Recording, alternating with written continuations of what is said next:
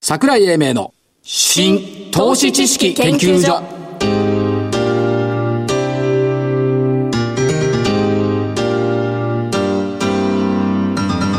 この番組は NPO 法人日本 IFA 協会の協力でお送りしますごきげんよう新投資知識研究所所長の桜井英明ですそしてコメンテーター日本 IFA 協会副理事長の正木昭夫さんです日本 IFA 協会の正木ですよろしくお願いしますいい出だしいい音楽ですね明るくてでしょそうねうんうんだからここうれいいわいう音楽がねアップテンポ相場に合うのよ合いますねということで、えー、大引けの日経平均株価、い115円高21,368円5日線をようやく上回りましたしかしほぼ寄り点上値終えずでしたね後味がねいまいち良くないって言ったところありましたけども、まあ、明日はメジャー S q でしょそうですね2月の S q 値が2万1190円これはクリアしてきていてでメジャー S q 値12月が2万2000の590円だからこれは終えなかったっていったところですかね、で売買代金2兆5000飛び17億円値上がり銘柄数938値下がり銘柄数が1000飛び42、いかがなものかといやいやいやいやでもザラバチはちょっと下手ってして、ええプラスにならないんじゃないだろうなと思ってちょっと心配したんですよプラスにならないんじゃないかなと思って心配したそう通訳しなきゃなんないじゃあんごめんなさいちゃんと日本語喋ってよ、ええあのプラスで終わってほしいと、うんこう思いましたあねだプラスで終わってよかった終わってよかったですということで上がった株はね任天堂また7万円台の目標株が出してきたジェフィリーズだったかなそですね、うんれから東京エレクトロンそれからすごいねメディカルデータビジョンおお東証一部値上がり1位え1位ですか1位あらあとデジタルインフォメーションテクノロジー DIT これが4位か5位だったかな下げたのがファーストリテイリング V テクノロジー買おうといったところでした、ということで、まあ、S q 週の荒れる水曜日は通過して木曜日は普通に終わったというところだったですねまあとりあえず良かったですねよかないけどさえ良かったですよ下がってんの嫌じゃないいやいやいやそんなことないですあそうでね来たかなとふと私考えました何をですか結局なんかあのートランプだとかね、トウモロコシだとか言ったじゃ ないトウモロコシはコーンは違うんだよあスペルが違うんだよ違いま すよ COHN なの分かってます CORN じゃない んだ違うかだからコーンさんとかいろいろ出てくるじゃない、で北朝鮮はなぜか融和姿勢になってきてるさはいはいでそんなことどうでもよくって結局ですよ1月第2週に3兆4000億まで積み上がった最低改ざんが、1兆4000まで2兆円減ったんですよはい、これだけの話じゃないうん、でも12月まで積み上がってたわけでしょ12月まで積み合わせたどこの、どこどこそうんそこで賢者は考えるかなりね3月メジャー S q を終われば6月までまた積み上がるんかいうんまた2兆円でも機械ってあんま頭良くない から、同じことするのよ。だから6月末までまた山頂になるとすればね、また高値取ってきてもいいじゃん。まあねで、9月メジャー S q 前が1兆4000億まで、1兆3700億か、ほぼ一緒のぐらいまで減ってたわけだから、はいはい結論はそして何もなかったのごとくというのが来週かなとなるほどいう気がするんですよ。で、今朝考えた。さや取りの最低取引でしょうん。だから、株価変動に材料の有無強弱、相場感、ほとんど関係ない。い、 はい、ね、で、だからこれから最低改ざんが増え、減れば、今度は増えるしかないでしょ、単純明快に物事は考えた方がいい単純明快ああだこうだね、脚色するから分かんなくなっちゃうの。でも集める人たちねポジションを取る人たちは、はいやっぱり金利ってかだあの大事なんですよもちろん。うんあのコストの変動があるから、はいだから前の時の2.2とか2.3の時と2.9それは10年債利回りね、アメリカ10ね年債はいの利回りのこの辺のところになると、ちょっとコスト意識が違ってくるんで、えー、3、6、3、4月からのところでそのくらい積み上がるかどうかちょっとネガティブに考いえや、てだますからね。国内の金利がマイナスの時は最低算1兆円もあれてたんだからね。ですね。これがちょっとずつ増えてきたっていうのが金利が上昇した効果でもあると。なるほど。いうふうに考えるべきですし、今朝日経読んでたら信用評価損益率、悪化ってなってたの。悪化してどうなったって言ったら、せ前週、前の週に比べて0.94%よ悪くなって、マイナス8.8%だ。だからなんだよって思わない。 10までいかない。 いかない。 10までいかない。相場急落が響いたって書いてあるけどさ、ありますね1%以下しか減ってないんだよ。これは、マイナス8%、あれ、あの、マイナス8.86%っていうのはすごくいい水準ですよ、実は。えーっと、月次とか週次のやつを見てると、あの、一回ボコッと下がった後に、はいちょっと、あの、増えてますよね。ええだから必ずしも、あの、高いところばっかり持ってるとは限んないんですよ。そう。だからまあ、2月の9日時点でマイナス10.10%、10%でしたから、マイナス10%に届いてない。逆に言えばマイナス5%なんかいったら天井よ、これ。というふうに考えれば、まあ、ちょっとネガティブな記事にしたかったのかなというような感じがしてはいます。見け、見方ですね。見方。もう一つはね、自宅のパソコンがね、これだ。壊れた。この間から言ってたじゃないですか。これがね、そっからがあるのよ。直してないのままマウスでポインターが動かなくなったの。で、マウスはな、あの、買い替えた。あ、買い替えたのそれでも治らなかった。はいはい。ね。えいで、私立文系としては分かんないから、電気屋さん行った。はいだからソフトがね、時々バージョンアップすると、従来の認識を忘れることがある。勝手に勝手に。うんっ。て言われたのよ。うんおそういうこともあるんだなって、ひどいでしょ。勝手に、勝手に更新して勝手に忘れるんだよ。忘れて。で、昨日家帰ったらね、あの、立ち上げた時に、更新されたのよ。新しいのが。おでひょっとして動くのかなと思ったら、本当に動いたんだよ。マウスじゃなかった。マウスとポインター動いたんだよ。 でね、この間1週間、マウス動かないとかでさ、パソコンで検索してたのよ。だって先週の月曜日じゃないですかそうえらい手間暇かかってやってるって言ってそうたよの。。だからマウス動かないを検索してたから、誰かが見ていて、あえて更新してくれたのかな。はい。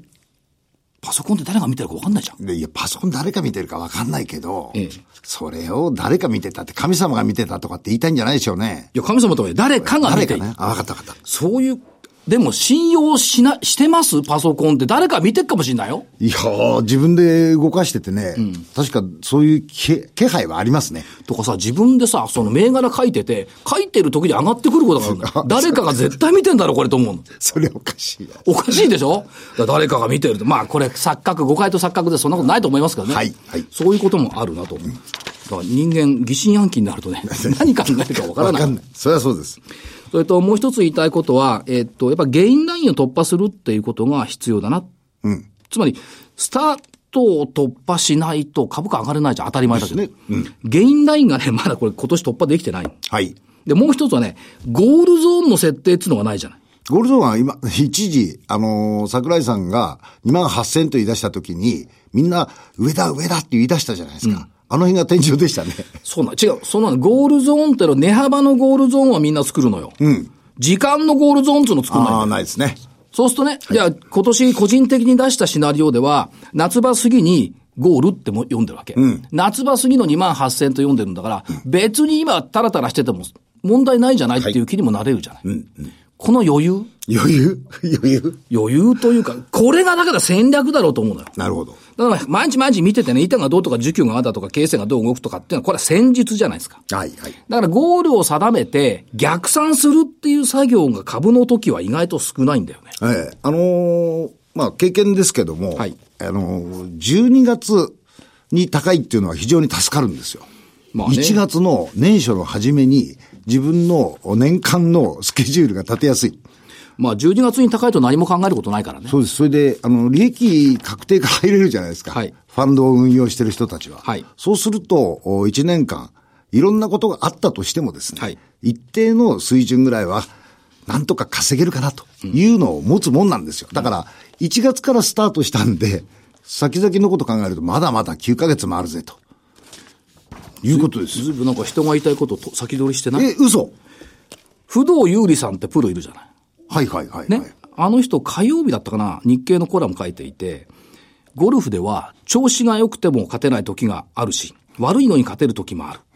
で、自分が納得できるショット、パッとが打てれば大丈夫。たとえ序盤戦でつまずいてもまだ30試合以上残ってる。はいって書いていたの。諦めずにやっていればいずれチャンスは訪れる。これ今年このまんまじゃない株。ああ、まだ年初で。いや、年初つうか、まあ、期末なんだけど。期末。あ、だからそこなんですよ。1、3月って。そう。で、シーズンが始まれば、オフにやってきたことをやるしかないって、これ重いのね。で、我々オフがないのよ。ないですね。ないんだけど、毎日勝負の世界なんですけど、やっぱ淡々とね、平常心保つってのはスポーツだけじゃなくってね。あそうか。桜井さんは毎日勝負なんだ。僕ら2ヶ月、3ヶ月、半年、1年ですからね。決算ないんですもん。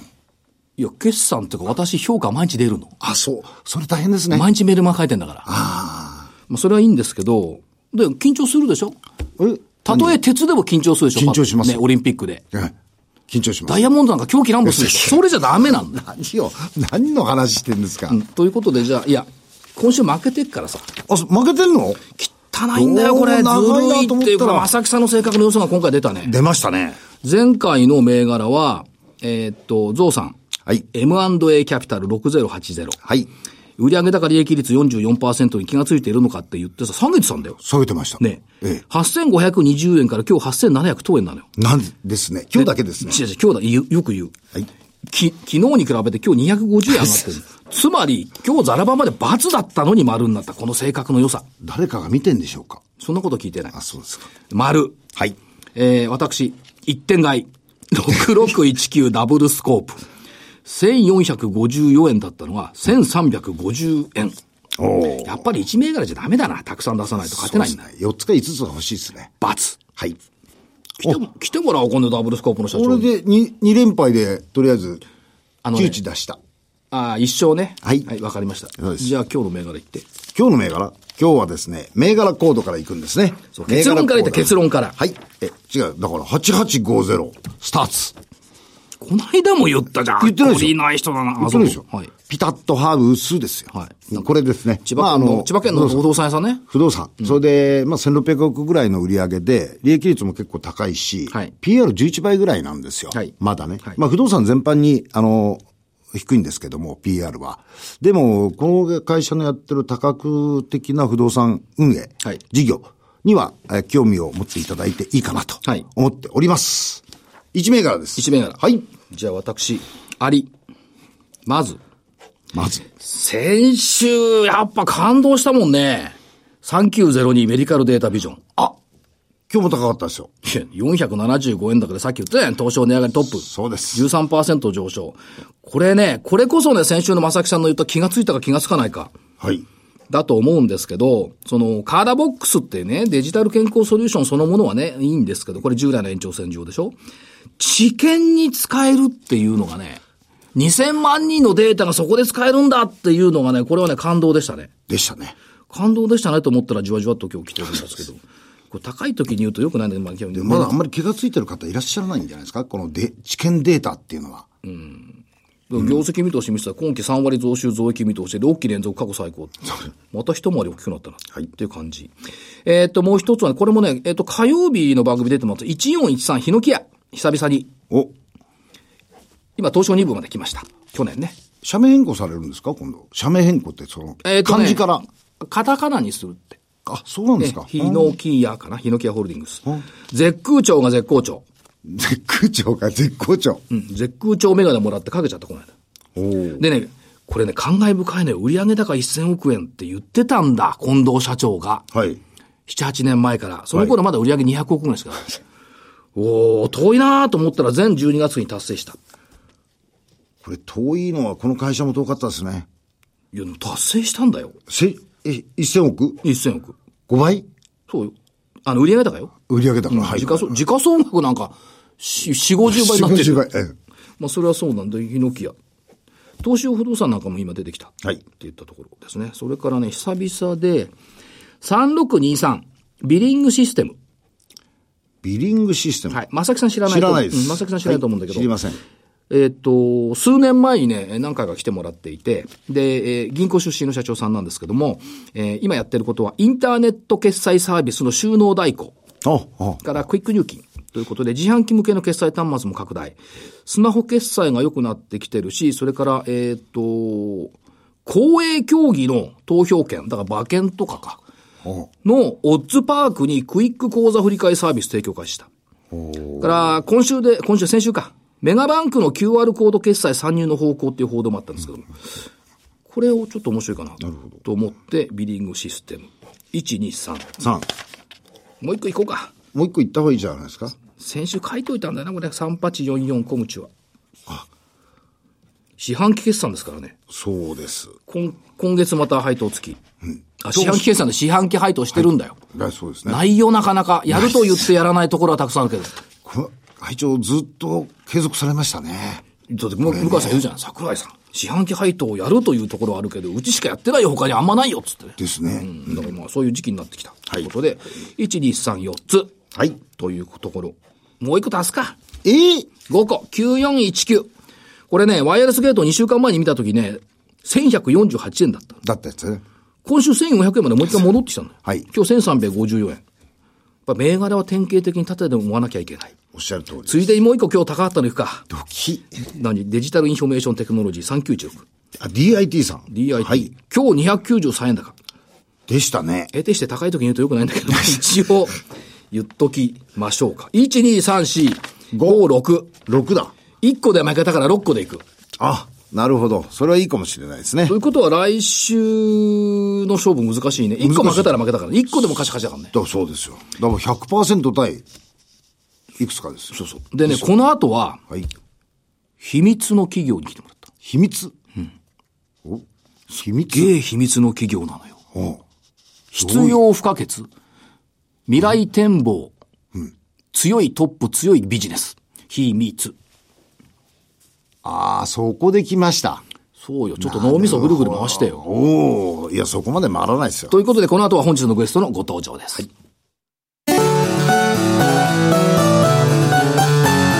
桜井英明の新投資知識研究所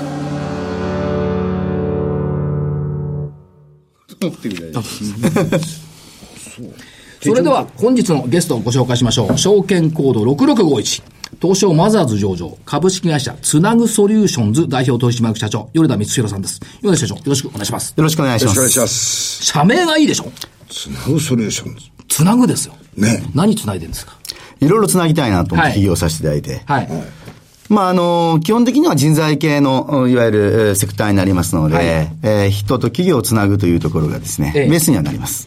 したがってそこをつないでいるとはいいうことなんですが、しかし、あの、ビジネスモデルとしては、オンリーワン今はそうですね。アルバイト、パートを中心とした採用コンサルティングはいの分野って、これコンペ、コンペさんいないんですそうですね。あの、じゃあ何がオンリーワンかとはいいうところなんですけれども、えー一つはまずあの、独立系であるということですね。はいはいなんで、あの人材系というと、例えばリクルート社だとか、はいええー上場しているとディップ社だとか、はい要はあのメディアを出されているところをイメージされると思うんですけれども、ええそうじゃないんですよねそうではないということですね。な独立系であるということ。もう一つはアルバイトパートにわざわざ専門であるということですね。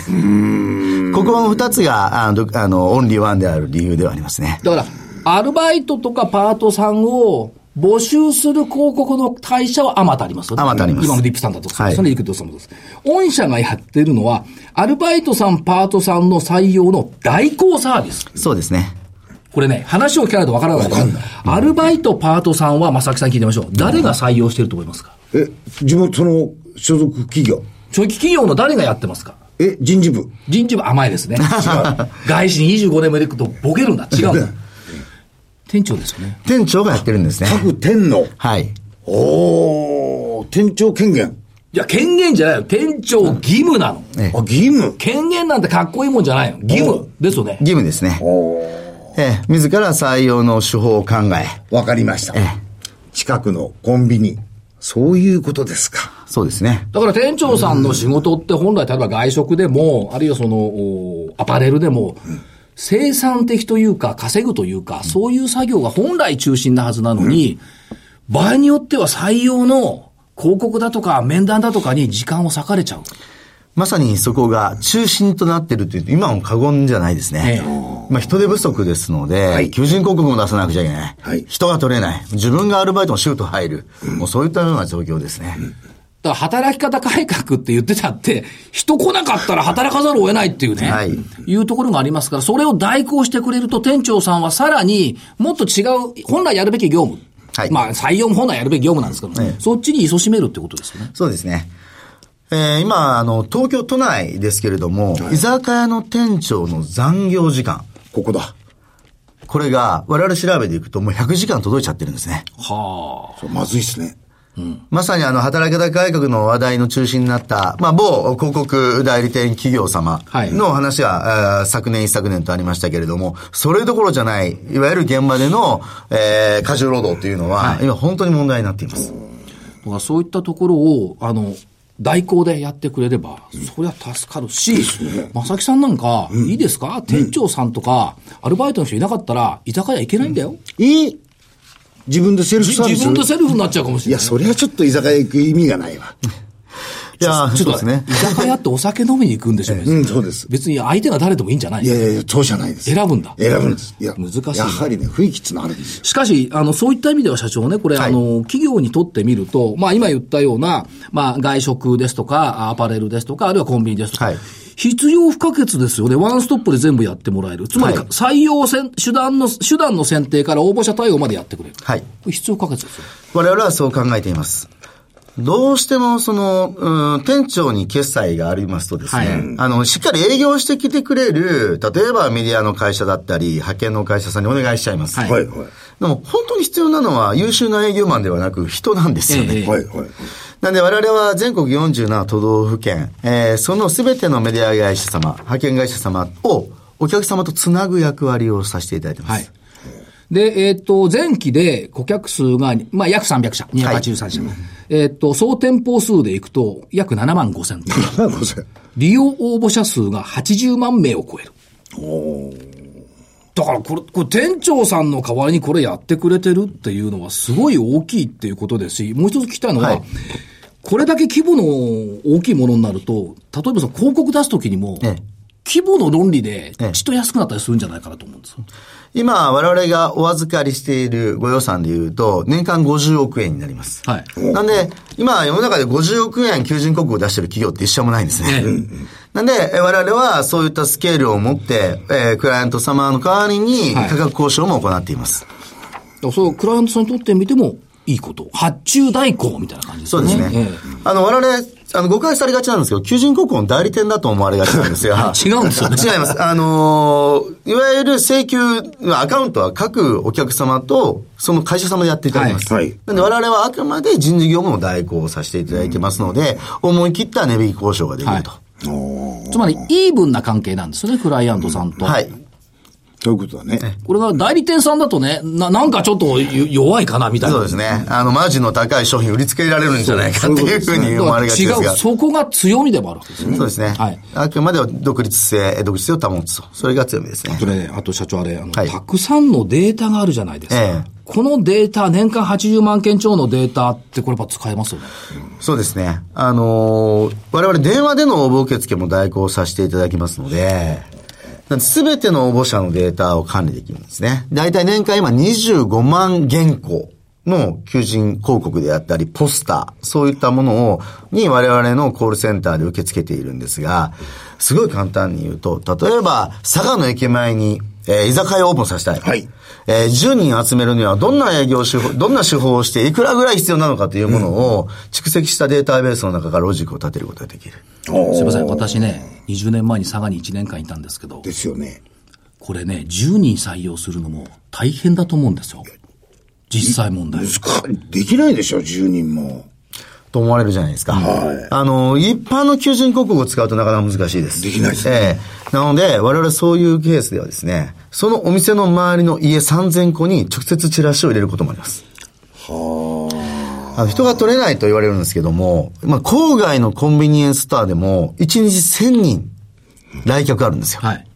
アルバイトというものつまり人はいるっていことるっていうことなんですよ。いるんだいや、私がね、佐賀の支店の周りを歩いた時は人より鳥の方が多かったもん。そこの人がいるんですそこのコンビニエンスストアも大体1日1000人の来客はあります。それはあれですね発想転換して、いや、そうじゃないんだ。やれば必ずいるんだっていう。はい。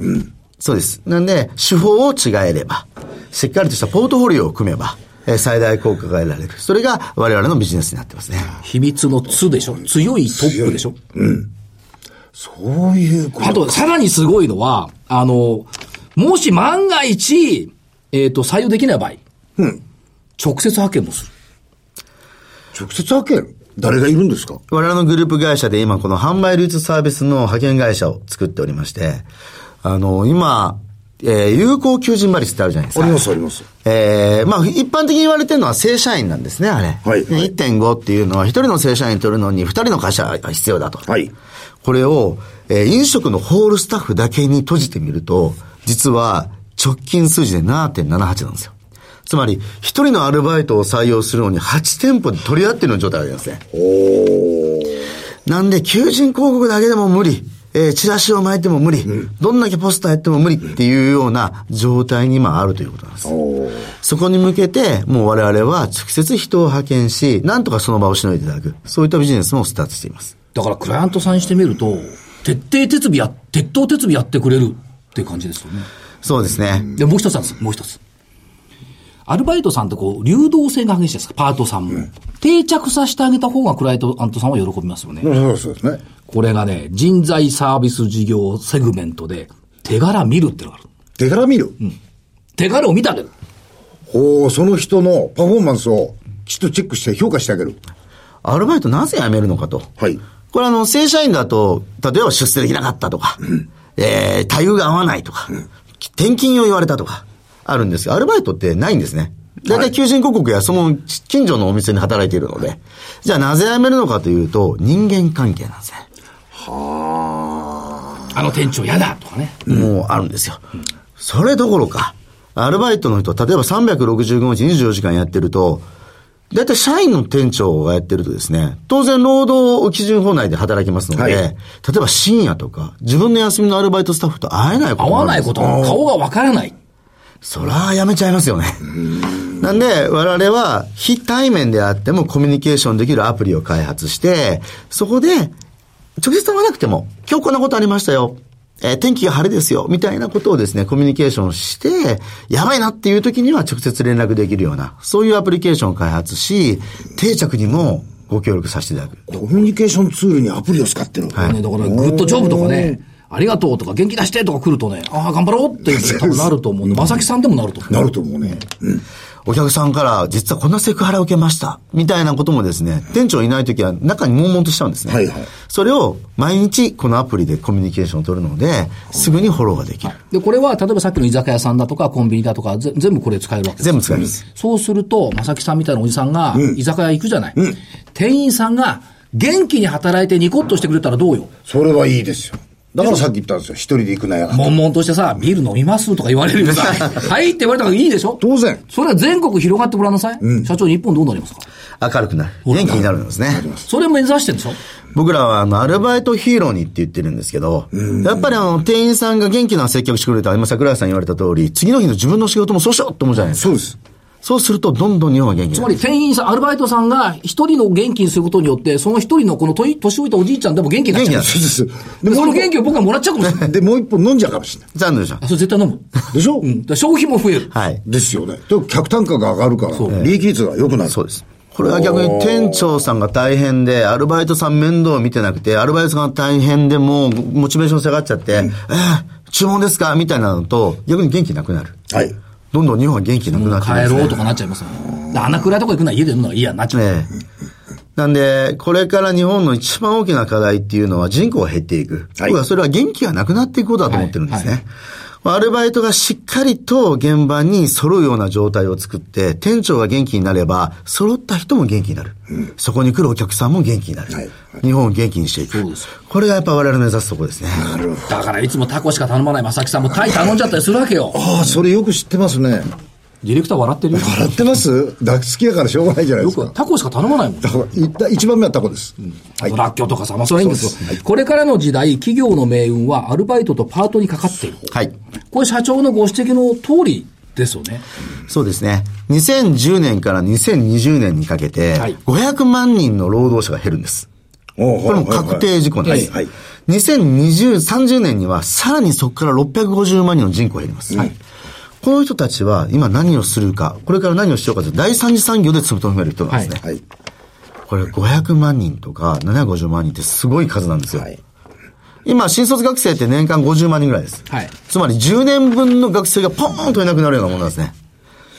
なんで、これからの時代、このアルバイトパートをいかに揃えるかということは企業の運命、経営課題の一番大きい問題になると僕たちは考えています。はい。そういう中で将来の成長戦略なんですが、まずは第一の矢。はい。これは、えっ、と、さらなる市場開拓。はいっていうふうになってます。あと顧客数の拡大。はいってなってます。これはどういうふうにかお考えになってるんですか我々採用代行というのは、えー求人広告を売っていくらでもなく、一、はい人を採用していくらでもなく、人事部の代わりにアウトソーシングを受けています。はいはいなので、この採用代行をしっかりと、おやらせていただくお客様が増えることによって、網羅できるお店、現在7万5千店舗ですが、それが倍になれば15万店ええ舗、3万で45万店舗、えー80万人が250万になっていく。えーそうすると、えー世の中のその、うー人が足りないところのですね、リーチがどんどん増えていくんですね。はいここを、お社数を増やしていくこと、採用代行をさせていただくお客様を増やしていくことは第一になると考えています。これ、追い風って言ったら失礼ですけど、そもそもマーケットそのものが、まだ未開拓じゃないですか。はい御社がファーストワンなんですから。そうですね。で、採用受給の逼迫ってのはもちろん東京オリンピックまでもあるでしょうが、その先もあるでしょうよずっとあります。で、過重労働があって、やっぱこれアウトソーシングのニーズ高ま高まってきてる。はい完璧に追い風になってますね。そうですね。そこをしっかりと、まあ、追い風ということはイコール困っている人が多くなるということなので。多いそれ助けなくちゃいけない助けなくちゃいけない。そういうふうに考えてます。働きたくて働き場所がない人もいるわけだからね。そうなんでそうすで。す。本当にそうなんです。第二のは、第二のや。や周辺サービスの拡大、深掘り。これはどういう意味でしょうか採用代行をやるということは、全国、現在でも7万5千店舗の困ってるお店の困ってる時間のどんな人が欲しいのかっていうことを全部理解できるということなんですね。我々の周辺サービスで先ほどあったような派遣サービスを持っていれば、じゃあここは派遣でやりましょうか。はい外国人でもいいから人が欲しいんだよ。むしろ、インバウンドのお客さん多いから外国人が欲しいんだよ。ええってなれば、我々のグループ会社の外国人活用会社には触れいる。。はい。つまり、えープロジェクト、人事のプロジェクトを一緒にやっているので、必要なニーズがわかる。つまり周辺サービスでそういったグループ企業やサービスがあれば、そこでもう一度マネタイズできる。はいお金を稼ぐことができる。それが2年やと考えています。その意味では、例えばその外国人の活用という意味では、ベトナムの会社の M&A ではいってのありましたよね。それはいその第一歩と考えてますか、その第一歩ですはい。それから、ん第二の矢の中で、そのメディアサービスっていうのが出てきてます、これどう考えたらいいでしょうか我々の持っているのは短期単発のメディアを実はやっていまして、要はこの日だけ働きたい、この時間だけ働きたいっていうのがですね、どうしても人が足りない。でも、うん例えばコンビニのオーナーが、あー冠婚葬祭があるんだと。はいはいはいそういった時に、この、えー要は短期単発の、いわゆるメディアを提供していく。しかもこれは、えーいわゆる成功課金と言われるもので、来なければお金いりませんっていうはいモデルでございます。えーそういったメディアをどんどんどんどん増やすことによって、えー要は細かい抜け漏れ、そこを埋めに行きたいというふうに考えています。あの、そ、それともう一つは、さっきのベトナムの会社とか、あと北陸エリアとか東北エリア。はいこの辺の拡充も図ってますよね。そうですね。もうすでに始めたのですが、今日本で全国一番どこが一人トレーニングか。実は、金沢、富山なんですらしいんですよ。北陸まで取りに行くんですって。ここが一番トリンクです。なので、そこに我々は派遣会社を作ることによって、直接人を渡す。2番目に人を取れにくいところ。これが東北地区なんです。はい。で、M&A をさせていただき、今東北エリアで頑張ってる派遣会社さんとそこを共同している。それはデータがみんな生きるわけですか生きるわけです。行きますよね。そんなずーっと80万人規模で持ってはい。るわけですし3ね年やれば250万人なんでで。すよね。で、ここの部分が、さっき必要だったでしょ、ここは未来の未来なの。はいはいで、強いは強いとさっき言った。強いで、合わせると秘密になるのよ。ああ、わかった。ね。で別に、あの、隠してるわけじゃない。秘密なの。で、業績は、あの、すごい好調で、えーっと、今期、まあ、9月決算なんですけども、2桁の増益予想はいを出されてきてるのと、ちょうど分配もね、終わられたとこそうろ、ですってね言ったところですし、やっぱり、ここで来たのはやっぱ社長の夢だな。そうだね。私、まあ、有名、まあ、まあ、まあなぜこの事業をやってるのか。私実は元リクルートにいたので、はいそのままリクルートにいたら同じことできたんじゃないかと。ええはい。でも今のお話の中で、いわゆる大手のメディアの会社にいたらできないということを少しご理解いただけたかなと思います。はいはじゃあ私の夢何かと。人が足りなければ、うちに頼めばええ、なんとかなる。はい。仕事を探そうと思った時になぜかうちを通過して、人が仕事を、アルバイトを見つけることができる。これを全国も、つつ裏裏、できることができれば、つまり、えープラットフォーマーになること。はい。アルバイトやパートを採用する上でのプラットフォーマーになることが私たちの夢ですね。いいですね。それであえてアルバイトパートと。そうですいうところにきちっとセグメントを絞ったと。そうです。だから、証券コードが6651なんだ。 6651。だって、恋ってなってんじゃん。 66はどうするんですかむむっこい。覚えやすいむむっこい。むむ、来い。むむっこい。ということで、えーたくさんの方が聞いておられると思いますので、社長から一言メッセージを頂戴できればありがたいですが、いかがでしょうか。はい。えー、我々のこのマーケットっていうのは、今は現在も大変なんですが、この日本において中長期的にですね、非常に困っていく。もうそこは分かっています。ここは困ってるだけだったらいいんですけど、やっぱりそれは結果日本が元気じゃなくなってしまうこと。はい。えー我々は日本の第三次産業、えーこれからも、うんおそらく労働の中心になっていくでしょう。えーそこに対して一一役になっていきたいというふうに考えています。ぜひ、えーいろいろなご支援などよろしくお願いします。つなぐですからね。別にあの、アルバイトパートさんと企業をつながなくてもいいわけですよいろんなつなぎ方があるわけですよね。そうですねデータでつなぐってもあるんですよね。データでつなぐというものなんです。まさにプラットフォーマーってそういうことですね。あ、6551か。 6551。うん、向こうに来いだな。 六向こうからですよ6551、そうだ、む向こう来い。向こうから来い。向こう来い。向こう来い。それちょっとおこがましいです ね。ぜひ、あの、 でも最後は恋は良くないですかこれ恋がいいですねね。66で665、6551ですよね。 6551ですねはい。だから、この65のところをまた考えておきます、読み方を。考えましょう。よろしくお願いいたします恋は決めたから。声は決まりました。ということで、えー今日は証券コード6551、えー、つなぐソリューションズ代表投資マーク社長、米田光弘社長においでいただきました。ありがとうございました。ありあがりがとうございましありがとうございましたた。資産運用の目標設定は人それぞれにより異なります。個々の目標達成のために独立、中立な立場から専門性を生かしたアドバイスをするのが金融商品仲介業 IFA です。NPO 法人日本 IFA 協会は企業 IR 情報を資産運用に有効活用していただくため、協賛企業のご支援のもと、この番組に協力しております。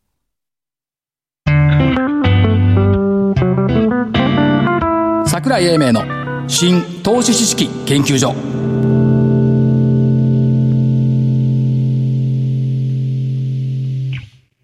この番組は NPO 法人日本 IFA 協会の協力でお送りしました。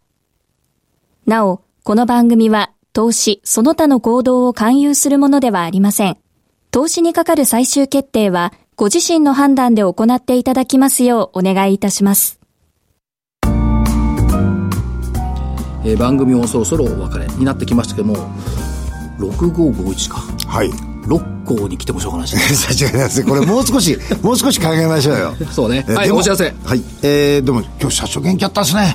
勉強だったです久しぶりに迫力に押されそうだった。よあ負けさせが負けそう負けそう。はい秘密でしたはい。ははいい。えっ、と、IF、えっ、と、企業 IR セミナーのお知らせです。3月24日、東京証券取り、えー東京証券会館、えーホールで、えー企業 IR セミナー桜井英明さんの株式講演会を行います。えっ、と、参加いただける企業さんは PCI ホールディングスさん、メディカルデータビジョンさん、えー、夢新ホールディングスさん、3社においでいただきます。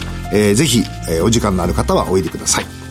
埋まってんのまだ席あいるや、まだ大丈夫です。あそこ、ホール大きいですから。あそうか350が入る350はいはいえーっと4月の14日日々の IR セッショントークアイドトークライブ in 福岡福岡ですか今回は4月14日福岡で日々野の IR あるんですがラジオ日経のホームページ見ていただければよろしいと思うんですが4月の14日の午後すごいよこれ「ザ・ワイルド・ワンズ・スペシャル・ライブ」好きマジですかマジですあの懐かしい歌鳥塚さんとか上田さんとかおお思い出の渚これ東京でやってるとねいつもね数百人の申し込みが来るきますねということなんですけどもね、えー詳しくはラジオ日経のホームページからご覧いただければというふうに思います、はい、ロゴ恋かロゴロゴ恋をつなぐいやいやあ桜井さん、い今度あの東証の IR フェスタでもご一緒いただきますので、はい横浜パシフィコ横浜で、ええー今月のお16来週の金土ですね。そうですはい、ということで、えーまたご一緒いただきまパチコロまでおす待ちしております。ということで、えー、桜井英明の新投資知